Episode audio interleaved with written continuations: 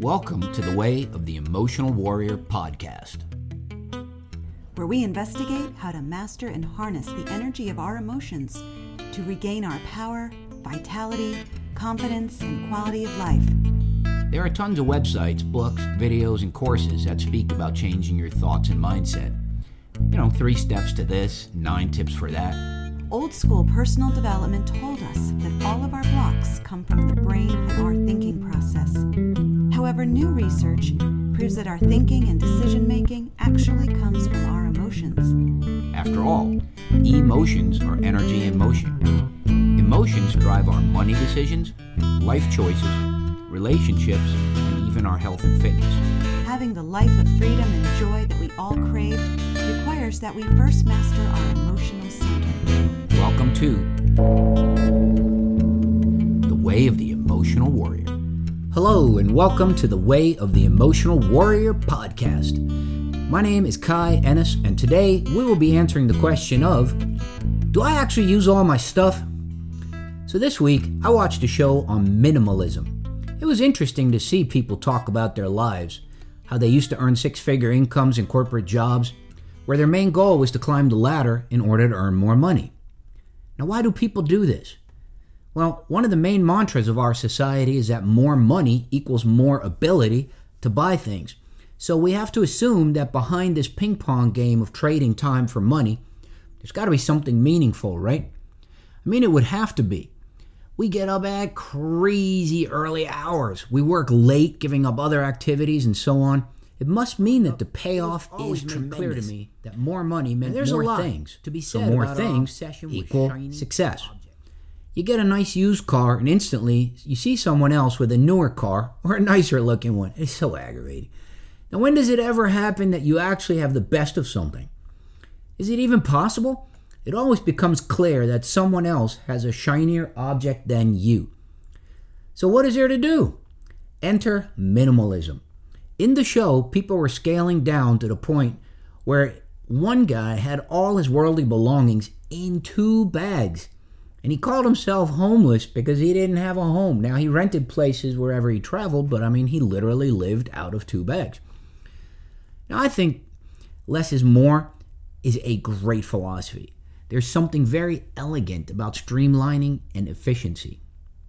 However, an emotional warrior knows to approach things with balance and harmony. Extreme minimalism will, of course, work for some people. The human condition works according to zeros and ones, which we call polarity. So the bookends of minimalism are good to know. I've experienced both extremes, where minimalism is on one side and true excess is on the other from having very little to having to call excess, that is a strong dichotomy.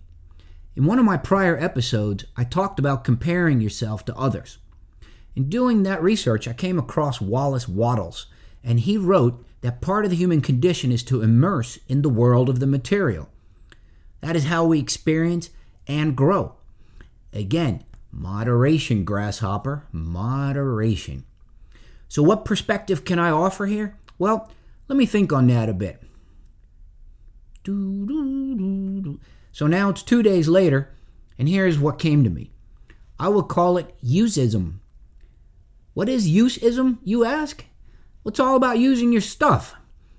If you have things, then just sequentially go through them and see if you actually even use them.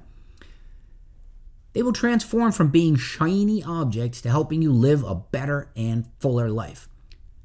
Clothes, things like that, they're always a good place to start.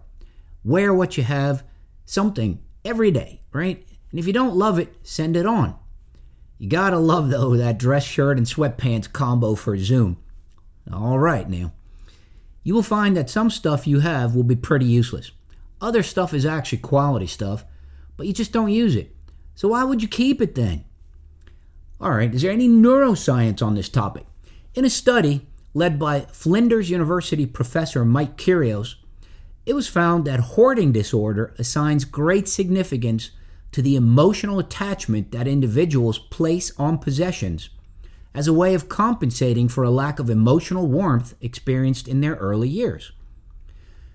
It continues As a consequence, By not having a strong sense of emotional belonging, the people who hoard cling to personal belongings to mimic a heightened sense of security and control. Their strong attachment to possessions compensates for their feelings of uncertainty or being threatened. In addition, a need to keep possessions in view compensates for poor confidence in their memory. They deal with fears about decision making by holding on to possessions even when the resulting clutter is detrimental to their quality of life. Now that's that's a lot, okay? But unpacking that, I realize that hoarding is an extreme version of having stuff, but the emotions are most likely the same. Stuff attachment has to do less with the stuff itself and much, much more with the emotions that we attach to them. So here's an example I have my first bass guitar hanging on the wall. The wiring has gone bad, so playing it is not much fun. I mean, it just crackles and fuzzes. I've had it in the shop, but it needs to be rewired. I mean, this stuff is fairly old. I'm just not sure that in this case it's worth doing it. Now, I have it hanging there because of the emotions that are attached to it, no doubt. I mean, I played this thing for years, many great gigs and shows, and honestly, even better practice sessions. So why keep it? Emotions, man, emotions. Now, I'll keep it, but now it is clear why it's hanging there. Other stuff can go, honestly. So, where do you start with your cleaning up? With the things that have little or no emotional significance for you. They carry a low threshold of letting go, so it's easy to let them go and to move them on, and you get into the habit of doing this. Then you can go to the next level of stuff and attachment. Eventually, you'll have a baseline of stuff. It all works for you, and it all means something to you. Can you get rid of more? Sure, but do you have to? If you use your stuff and it means something to you, that's great. You won't need more because you have the right stuff. Simultaneously, you're getting stronger as an emotional warrior. Each item you can unpack in terms of actual use simultaneously clears up the emotional juggernaut that's involved. So, slowly but surely, you will master your emotions and attain freedom and fulfillment. And there it is, people. Peace. Hey, thank you for sharing your time with us today. We would like to know what your thoughts are on today's topic. Please join the conversation on www.kaiehnes.com and at Instagram at Way of the Emotional Warrior. So have a great day and be well.